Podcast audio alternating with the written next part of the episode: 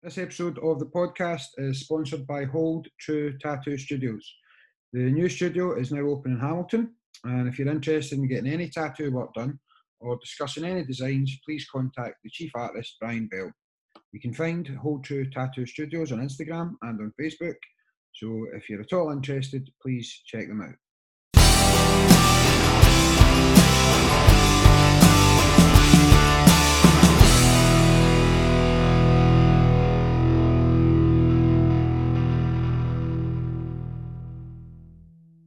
Right, okay, perfect. So we're joined today by Rob Kearney, who has uh, just very recently been announced as the pound for pound strongest man in the world. That's that correct? Yeah, not not too shabby, which is uh, was pretty pretty exciting to say the least. The you know I've been I've been thinking about uh, I've been thinking about you you coming onto the podcast and how what what would be the best way of starting now. You have to take my word for this that I gave this a lot of thought. Okay, you probably know you probably know what's coming, but the the social media handle has to be the first place that, that we start.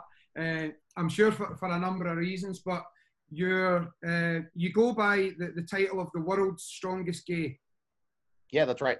Yeah. Now, fantastic. Now, the first time I must be honest, the first time that I heard uh, heard about you was on the Joe Rogan Experience, which you were a guest on, and it's it's fantastic that someone competing in a sport like you compete in is showing that that pride uh, and, and putting that message out there. So is that is that a place that we could start start the discussion and, and just your feelings on that? Yeah, yeah. You know, um, for me, it was so I came out uh, back in 2014.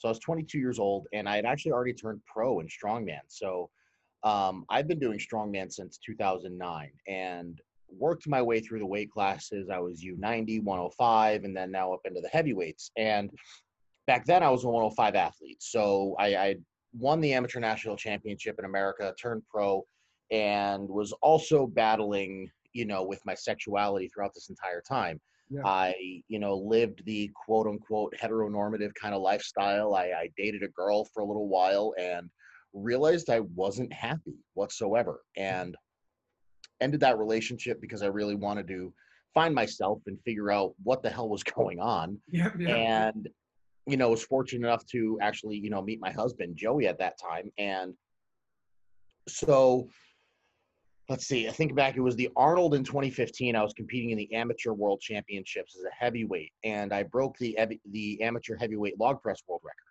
Yep, yep. And so that was kind of a big moment in my career because I realized that I could, you know, possibly compete with the big guys. And back then, my Instagram handle was only, you know, just I think Rob Kearney, like pretty basic.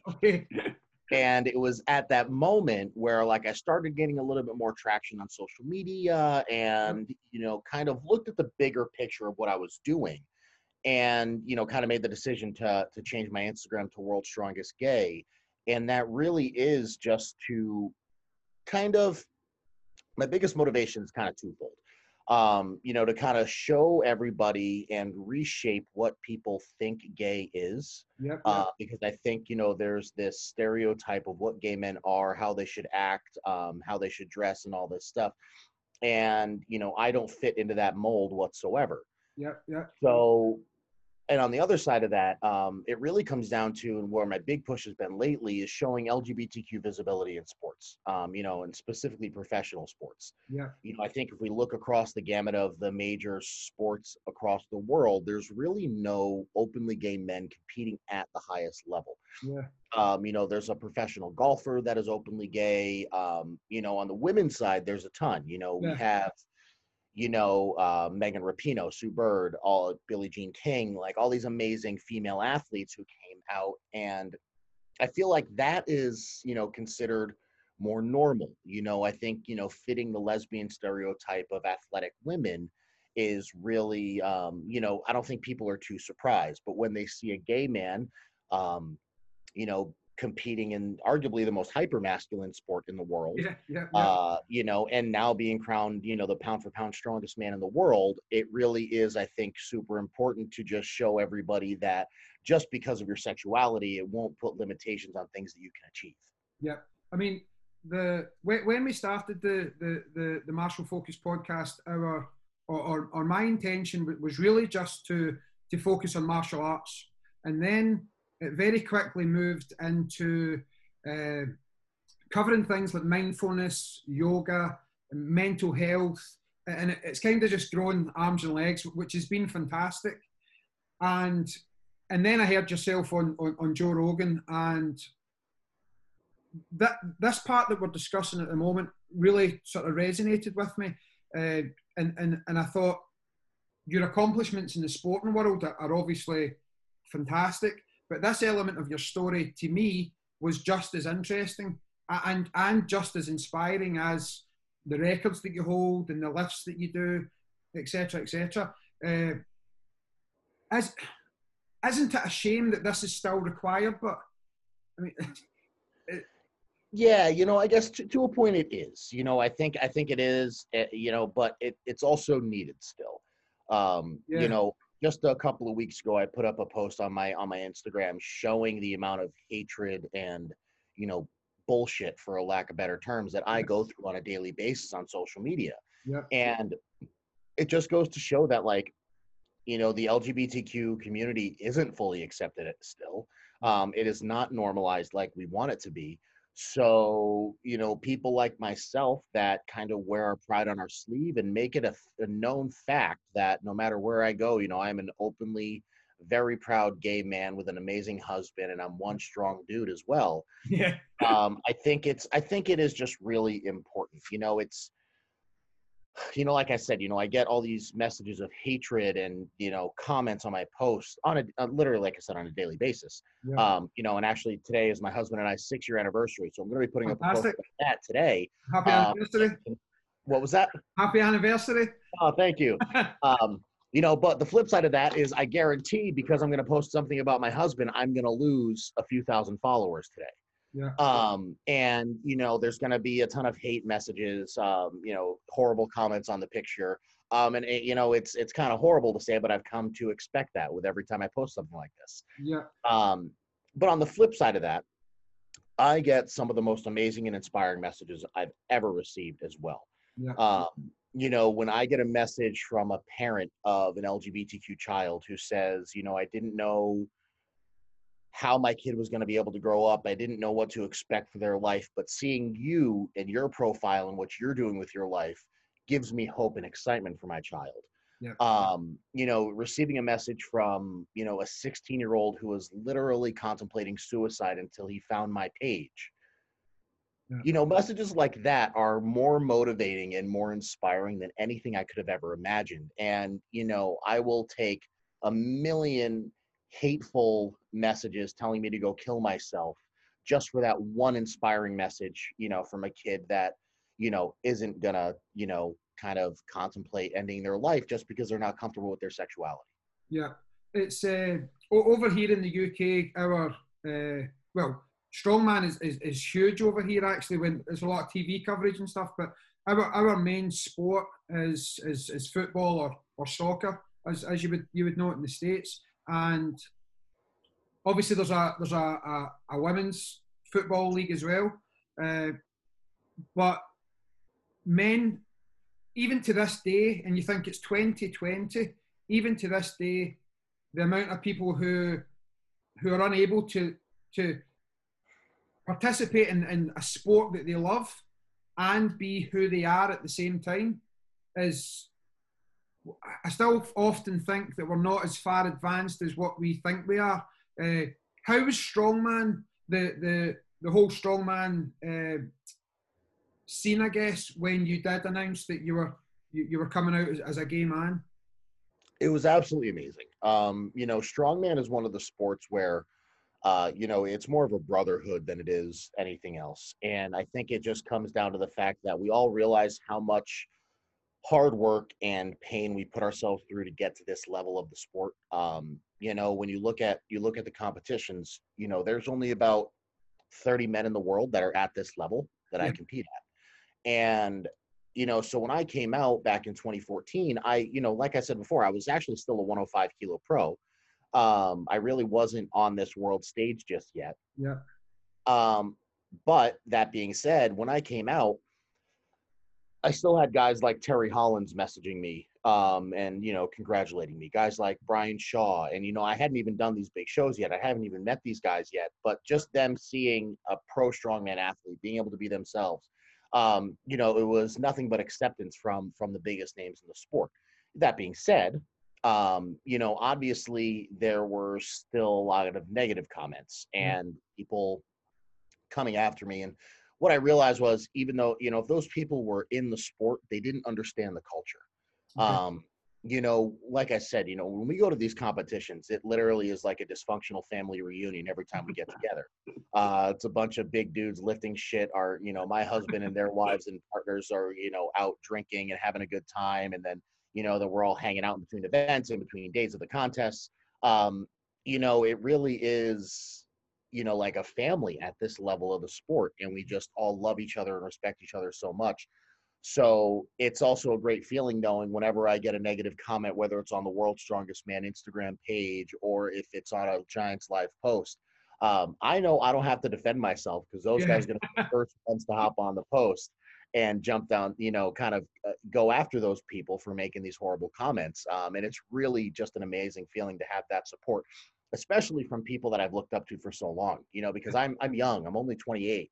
And when I was getting into the sport back in 2009, guys like Brian and Terry and Laurence Shahlaei and all these guys were they were they were competing at World's Strongest Man. So now to consider these guys friends uh, and competitors and know that I have their love and support really is just like it's it's like the coolest thing ever. Yeah, you must you must take uh, you must take a lot of pride in in, in in being being there as someone who's leading the way as well, because the hope is that if there are people within your sport, e- even with that acceptance, but there might be people in your sport who you will give confidence to to to, to come out to the world, or, or as you've mentioned, not just in your sport in, in any walk of life.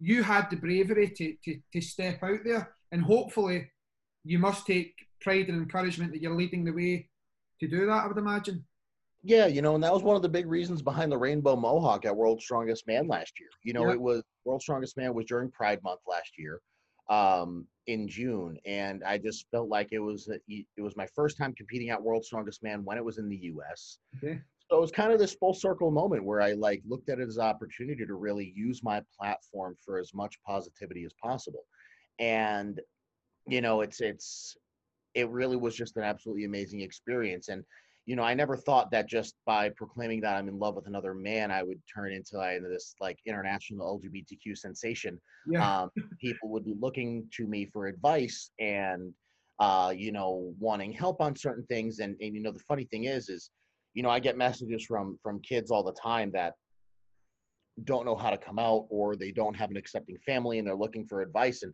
it puts me in a tough spot because i'm lucky. I i had such an amazing coming out experience and i know a lot of people don't have they don't share that same uh that kind of same thing as i do. But to be able to just kind of be an open ear uh for for anybody out there that is having these difficulties and try to like you know show them the way that not everything is so dark and gloomy and even though it might feel that way right now there there is a, a bright beautiful future ahead. Um you know with me coming out at 22 i was already you know independent. Um i had a master's degree at the time and was working and you know life was pretty good. So when i came out i kind of had this big fu attitude that if Yeah. you didn't like it um i don't need you in my life. Yeah. And that's just kind of how it's been ever since. And you know it's a really testy uh, kind of subject for a lot of people because I, I i realize a lot there's not a lot of people that that think like me in that situation. Um you know but still like i said being able to show everybody that when you finally get to be authentically yourself uh, life is so much more amazing to actually experience true love and experience real happiness. Um, you know, there really is nothing better than those two things. fantastic fantastic. Okay so you you mentioned already you've mentioned just how an elite level you, you have achieved, and as far as how many people compete. Uh, I think when we watch World Strongman, for example, on the television, and it's there and, and you sit down and, and, and you watch it, I think it's the same as, as a lot of different sports where people don't realise how you actually get there in the first place. So, how does one become a competitor in the world's strongest man? So there, there's a few different ways to go about it. Um, the easiest way is to just win World's Strongest Man, and then you get invited back the next year. Okay. um, from there, uh, there is the the Giants Live qualifying series. So Giants Live is kind of the uh, the feeder system to World's Strongest Man, yeah. and you know competing at those competitions. Um, if you get on the podium, so if you're top three, you had an automatic invite to the to the following year's World's Strongest Man. Um, and then from there, you know, now at World's Strongest Man, we have 25 athletes total. So that pretty much gives us about between 20 and 22 athletes. And, you know, the final invites are typically what they refer to as wild card invites. Yeah, yeah. So they'll look at all of the different pro, you know, kind of leagues and strongman. So right now we have, you know, Giants Live and World Strongest Man is one. We have the Arnold series um, and the Arnold Strongman Classic as another. There's now World's Ultimate Strongman based out of Dubai. Yeah. Um, and then there's a couple of others like Strongman Champions League and Ultimate Strongman. So, what the promoters will do for World's Strongest Man is they'll kind of look across all of the different um, venues and see who's been competing where, who's been doing really well, um, and you know give those other invites to guys that they might not they might not necessarily have directly been you know qualified for worlds but they are deserving of a chance to kind of prove themselves on a world level and at the biggest competition in our sport. So you know for me um, you know i did a few giants live shows back in 28 or 2019 um, you know and then taking the american log press record and i think my track record um, you know is what's got me to world's strongest man this coming year. But you know to be totally honest i got my invite i was one of those wild card invites back in 2017 that's how i initially got to world's strongest man. Um, 2017 was actually my first year as a heavyweight in the sport. Yep, yep. Uh, i was competing as a 105 athlete all the way to through to 2016 um, in 2017 i, I won uh, new york strongest man here in the us yep. and that qualified me to compete at the arnold south africa in the pro show um, also in 2016, I won the Log Press World Championships hosted by Zydrunas Savickas. So I had a pretty decent track record as a heavyweight, even when I was competing as a as a little guy. Yeah. yeah. And um, I, it was you know all of those things combined. You know, I was fortunate enough to kind of catch the eye of uh, Colin Bryce at Giants Live and the promoters at World's Strongest Man, and they were fortunate enough to extend me a wildcard invite um, to Worlds in 2017. Fantastic. The I, uh, the the next two questions that I have for you, we uh, we can decide what's the best order to put them in. I think probably the first one I'll ask. I think uh, I'm really interested in, in, in, in, hope that the listeners uh, will be in, in, your personal process or your, your personal history, I guess, from uh, leaving college or university. Uh, how did you find the interest in the sport, and then leading through to now? That's probably question one. I do want to get on to uh, eventually talk about the numbers on these lifts because even when I was looking through stuff and thinking, even in pounds or kilograms, it makes no sense. it makes no sense. So, but it obviously does because I've, you watch the videos and, and, there's a lot of footage on YouTube that people can can look you up and, and see what's happening let, us start about your, your personal history on how you got to a position to lift the weight that you actually lift now. Yeah, you know, it, has been a long road. Um, so I've, I've actually been doing strongman for 11 years. Um, I did my first competition when I was 17 years old um, in 2009. And to be honest, it was totally by chance. So I was in high school at the time, and there was a teacher that walked by who was also a CrossFit coach. So they had noticed I enjoyed working out. I was decently strong in the weight room. um, when I was training at the school, and he was like, "Oh, you know, like I coach at a CrossFit gym. You know, if you want to come by, we can work on this and you know see where we can get you." So I found out really quickly that I sucked at CrossFit. Okay. Um, but I I just loved the barbell. I loved lifting heavy and training and learning the mechanics. So you know, at 17 years old, I was deadlifting over 500 pounds. Uh, so it's you know a little over 250 kilos. yep. Um, or right around 250, 240 maybe. And um, I walked into the gym one morning on a Tuesday, and they said, "Hey, by the way, there's a strongman competition this weekend. We signed you up for it." So I had never done any of the lifts. I had never, you know, my experience with strongman was what most people is is just seeing it on ESPN on on World's Strongest Man, Yep. uh, seeing it on TV. So I was like, all right, cool, why not? You know, what's the worst that could happen? So I went to this contest. Um, at 17 years old, I was the youngest athlete by probably eight to 10 years, and I got my ass kicked. um, I took dead last and absolutely fell in love with the sport. Yep. Uh, from there, I went off to uni where I, you know, joined the powerlifting team actually. And, you know, while doing that was really just getting a little bit more comfortable with the barbell movements, trying to get stronger under some weight. And then, you know, did another strongman contest where I found um, a gym owner who was not far from, you know, where I was going to school. And so I started training with him every single weekend. And, you know, it's actually still the gym I go to today. Sure. I've been a member at that gym for 11 years now. And, you know, I think the most important part about my come up into strongman is like I was not good to start. Um, it, it took me a, a long, long time. So I took dead last in the first eight competitions I ever did. Okay. Um, and it was unbelievably frustrating, but also I I just really loved everything about the competitions, the people, the training, and really just tried to kind of dive into the sport head first to learn as much as I could. And I became a student of the sport um, pretty quickly. So, you know, I think the reason why I got to where I am is because, uh, you know, I made my my priority was goal setting. So after the first few competitions where I came in last, my first goal was don't come in last Good start. Yep. uh, you know, my, my goal when I started the sport wasn't to, you know, become the pound for pound strongest man in the world. It wasn't to get to world's strongest man. It was just don't come in last. Yeah. Um, you know, so I did that on my ninth competition. Uh, from there, it was don't zero an event.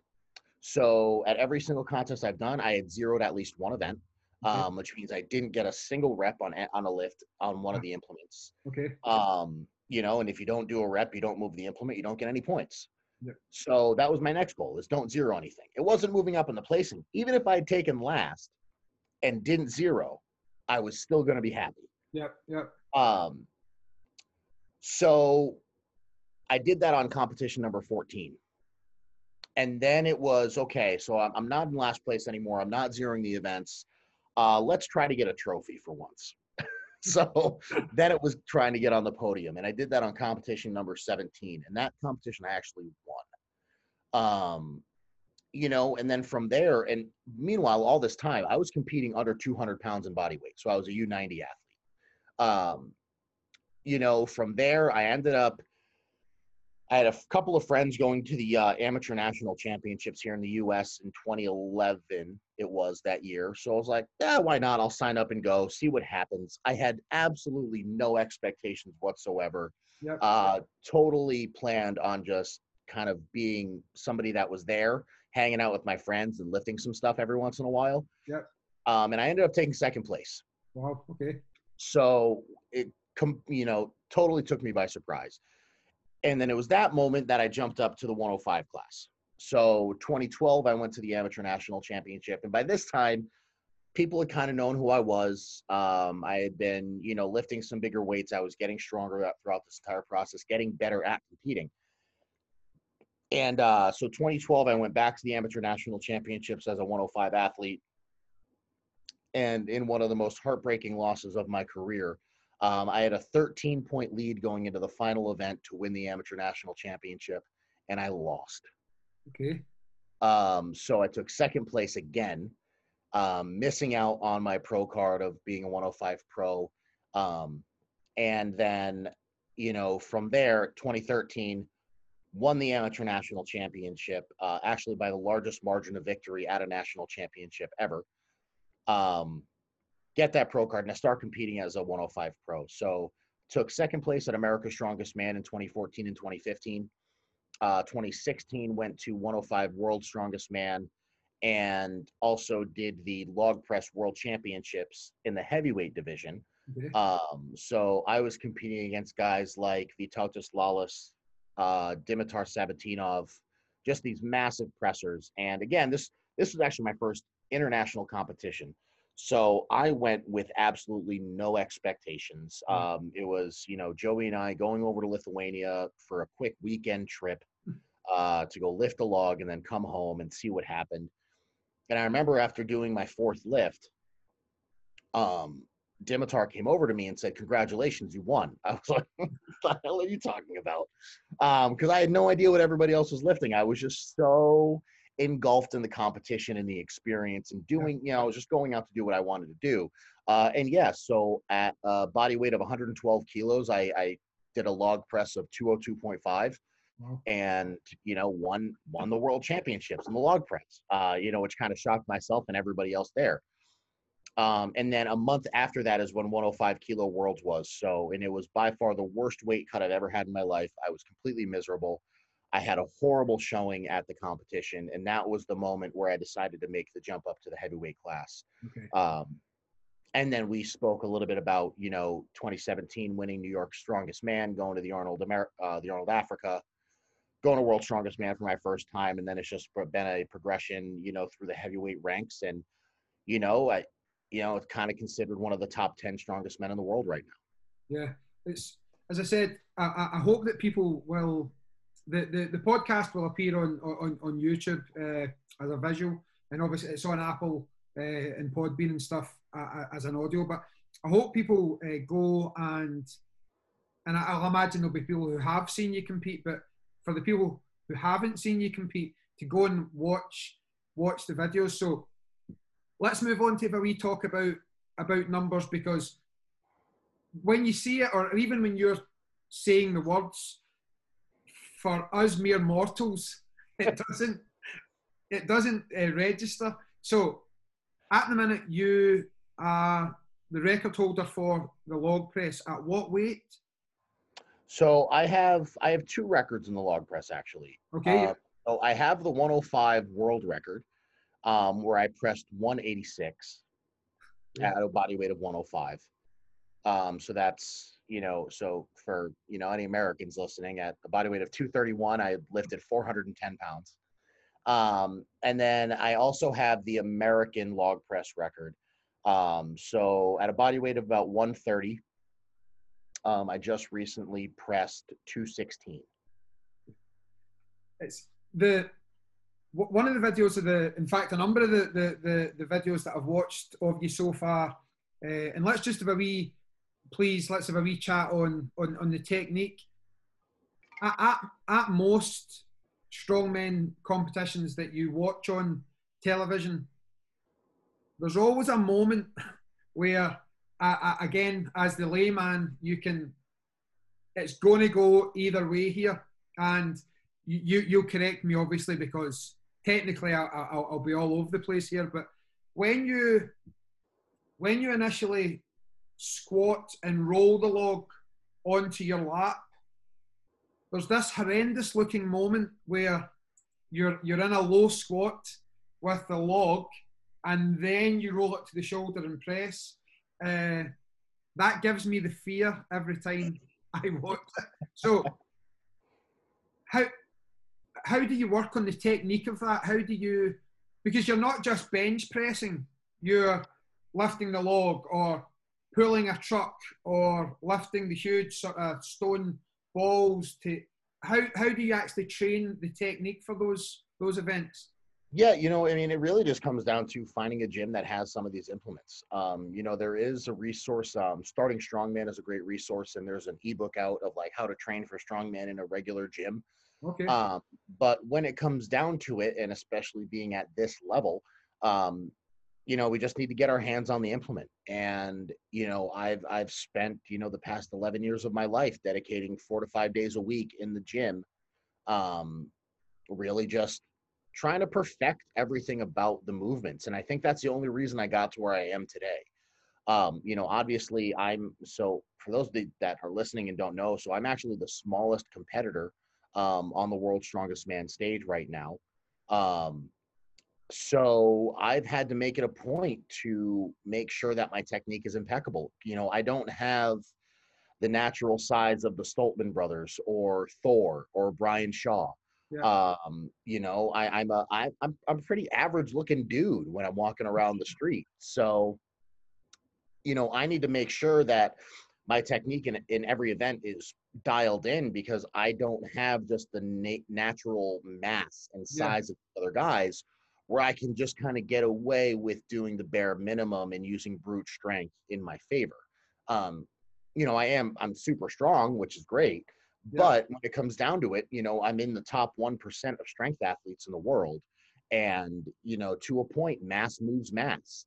So mm-hmm. I need to make sure that I'm completely dialed in and everything is working like it needs to in order for me to, you know, still compete at this level and, you know, really achieve some success.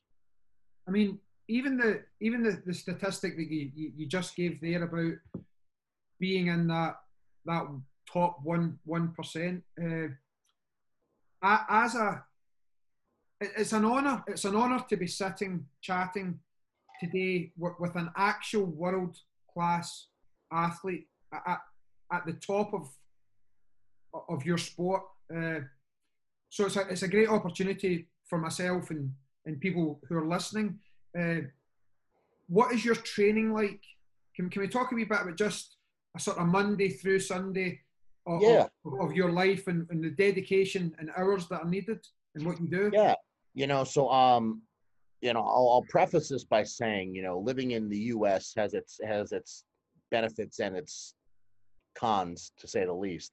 Okay. Uh, you know, one of them being we don't have universal health care, so that means I have to have a full time job. Yeah. Um, so on top of strongman, I do work full time, so I work forty hours a week. Um, and so that means my typical weekly schedule is I train Tuesday, Thursday, Friday, Sunday. Um, you know, during the week, I'm up at five o'clock in the morning uh, to kind of get my first meal in and get my day started. Um, I then, you know, leave my house at about six thirty, and I have a one-hour drive to work. Um, kind of, you know, I work typically from seven thirty until about four four thirty in the afternoon. Um, and the great thing about my job is it's the exact opposite direction of my gym which means I have an hour and 30 minute drive to the gym after I get out of work. Yep. Um, so typically I'll head straight to the gym after work. Um, Tuesday, Thursday, Friday, that means I'm getting to the gym anywhere between, you know, 6.30 and 7 p.m. Um, you know, those, those lifting days, I'm typically in the gym for between two and three hours, depending on what I'm doing. So Tuesday and Friday are my upper body days where, you know, so Tuesday I'm typically doing a strongman overhead movement, uh, whether it's log press or dumbbell, uh, you know, depending on the competition that's coming up. Friday, I call it my bro day, um, where it's like bench press and back. So. Um, that one's a little bit quicker of a workout. And Thursday, Tuesday, Thursday are my longer days, you know, because Thursday I squat and deadlift on the same day. Um, so that's typically like a three-hour session, which means you know I get to the gym between six thirty and seven. I do my training. I'm, I get home around ten thirty or eleven o'clock at night. Um, you know, shower, eat, go to bed, and you know, uh, Friday morning I'm up again at five o'clock. So it's a long day. Um, and then Sundays, you know, today is my strongman day. So Sundays are my big days. These are the days I'm at the gym anywhere between four and seven hours, uh, depending on the contest that's coming up, depending on what I have to do for training, um, what I, what happened during the week. You know, if I had a bad session during the week, I might have to make up an event on Sundays. Yeah. Um, so these are the days that that are long, and that's that's pretty much how my schedule has looked for the past eleven years. when I think I think this is the thing that or one of the things that separates people, normal normal people, to world class athletes. When, when you were describing your day, when you got to 4 p.m., I was thinking I would have tapped out by now. So, yeah. well, if people if people are up at five in the morning and then they're working until four, they're ready to go home, watch Netflix, have some dinner. But that's where your time as this world uh, top top world athlete is just beginning. Yeah, that's when the work really begins.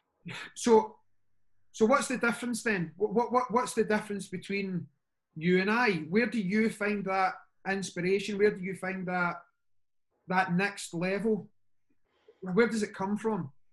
Um, you know, I think I've never given my option. I've never given myself the opportunity not to do it.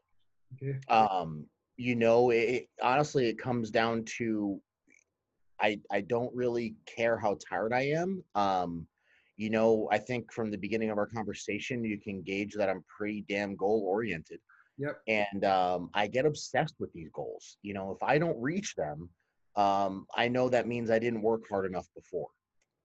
And uh, that's where it kind of all comes into play. So, you know, like I still haven't reached my goals from 2019 where I wanted to make the top 10 at World's Strongest Man and top five at the Arnold Strongman Classic. And, you know, naturally, um, I took 11th place at World's Strongest Man and then sixth place at the Arnold Strongman Classic.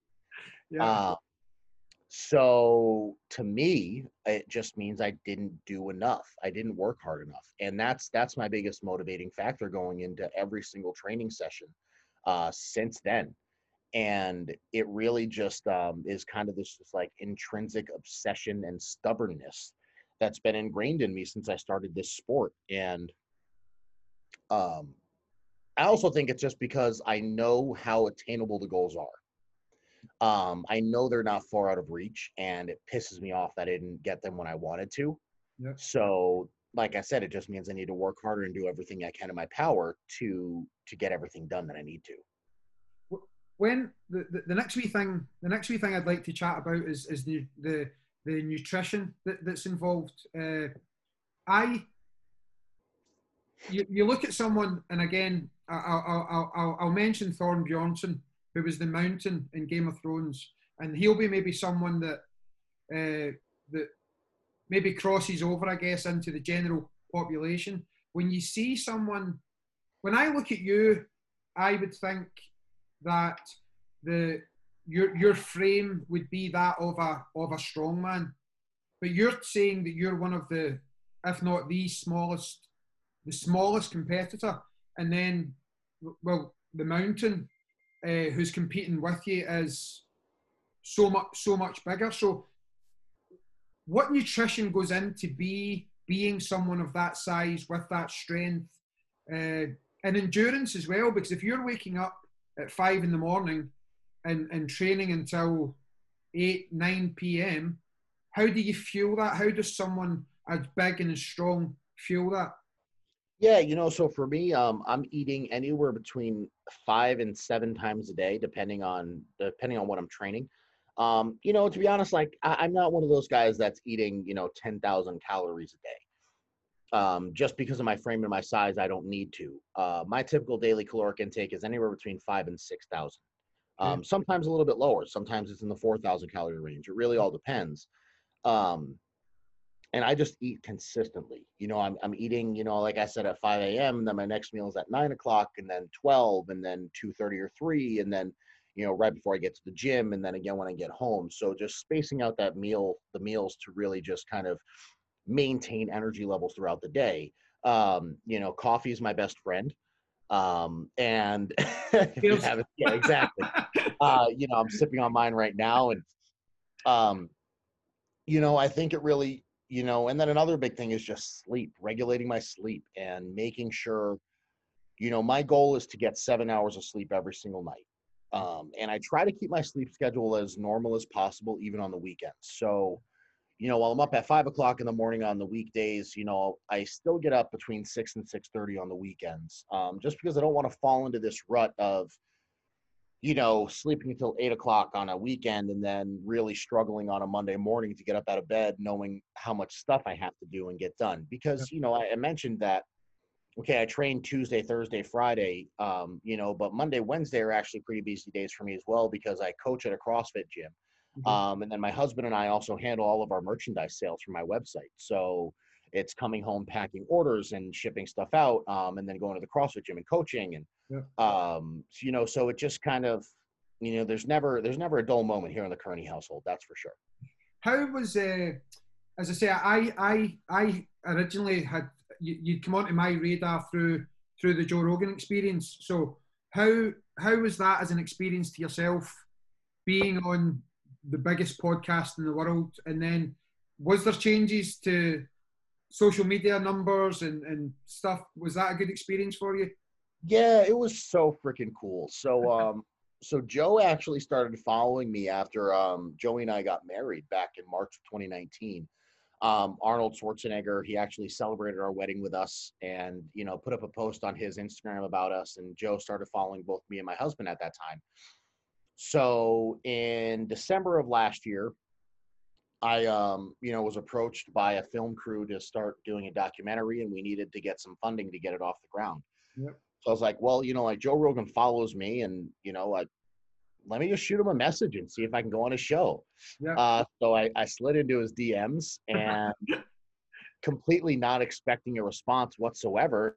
Uh, about five minutes later, said, "Yeah, let's do it. Come on the show." Fantastic. Uh, so pretty surreal to say the least. Uh, Joe was awesome to to talk with, and you know him and I still stay in touch. Actually, uh, you know this past week when it was announced that I'm the pound for pound strongest man in the world, he shot me a DM congratulating me. Uh, and you know to be honest it completely changed my entire career um you know it brought me from about 40,000 followers on Instagram up to over 90 mm-hmm. um in about 2 weeks time um and my sponsorship structure completely changed um you know I the big kicker here and like I said you know not having universal health care in the US is you yeah. know I I make more money through strongman than I do with my my real job yeah. Um, you know, but I need that one for, you know, just in case I get injured or sick. Yeah, of course. Yeah. Um, you know, and that, you know, really just like that all comes down to to Joe. Um, you know, from Rogan, I was picked up by Gymshark um, as their first strongman athlete um, that they've ever had. Uh, and then I was also picked up by Animal Pak as a supplement company. Um, and they've been around, you know, since the 1970s. And so to now be working with two of the biggest fitness companies in in the industry. Uh, you know, Gymshark just eclipsed one billion dollars as an or as an organization. Yeah. Like I said, Animal has been around since the '70s, and I'm also sponsored by SBD. Um, you know, so just really being now supported by some of the best companies in the industry really is all because of being on that podcast. Yeah, yeah, uh, fantastic. As I say, it's uh, to, to to be on just experience that being on the the biggest podcast in the world. It, it's a reflection on yourself. Uh, I, have got one more question. I, I, don't want to keep you too long. One, one observation I, w- I would like to make is, is that since I got in touch with you, you've been an absolute gentleman. And I think that, that that's a reflection on yourself as a person and uh, and on your character as well. Because I heard about you on the biggest podcast in the world. And the, the way that you've in, interacted with me on what's probably at the moment the smallest podcast in the world is, uh, is, is, is, a reflection on yourself, to be honest. So, so thank you for that. Uh, okay, la- last question. Last question is we, we, we just kind of talked about goals and uh, having that challenge all the time, but what what's your career goal? What's your the ultimate goals? Not not just for a season or a year, but looking back and how long do you want to compete for? How is that something you think about or? Um, you know, yeah, you know, so I'm 28 right now. And you know, my husband and I have had the conversation. I kind of said 35 is when I when I'm going to take a step back and kind of evaluate what I've done in my career, where I've been, and the you know, kind of the things that I've done. Um, I've also said, you know, if, if I win World's Strongest Man, I will retire on the spot. Okay. Um, if I win that competition one time, uh, you know, I'm going to go out, I'm going to pull an Eddie Hall, go out on top and never compete again. Um, you know, just because I know how difficult it would be for somebody like me to go back and recreate that a second time. You know, for guys like Brian Shaw, it's going to be a little bit easier because you're 6'8, 440 pounds, and, you know, you just have that natural ability. But, you know, if I were to win, um, I would just take take the trophy and peace out. Um, that being said, winning World's Strongest Man isn't my ultimate goal. Uh, I, I obviously I'm going to train for it, and I would love for it to happen. But my biggest goal in my my my my number one career goal is to leave a positive legacy of you know love, happiness, um, and then just like really positive work ethic. I think if people can look back on my career and say, you know, this was an awesome dude. He worked his ass off to get where he is um, and really nothing ever really got him down and just a consistent competitor and you know i, I kind of pride myself in being you know named the fan favorite at a few different contests um, you know and to me that is more important than any trophy that i can win um, you know the titles will they'll come and go uh, but you know if i can be known as just a great person um, a great athlete and leaving a really positive legacy that to me is more important than a trophy Perfect, perfect. Okay, uh, as I say, it's uh, it's it's early in the morning, or just going on to just before ten now, uh, where you are in the states at the moment. So I will let you get on with your day. Uh, thank you, Rob. As I say, from the very first contact that I made with you, you've been an absolute gentleman. So I appreciate that, and, and obviously wish you every success and happiness in the future. Thank you so much, man. I really appreciate that. Okay, thank you, Rob. That's been fantastic. Have a great day. Take care. Thank you. Thank you. Bye bye. Thank you.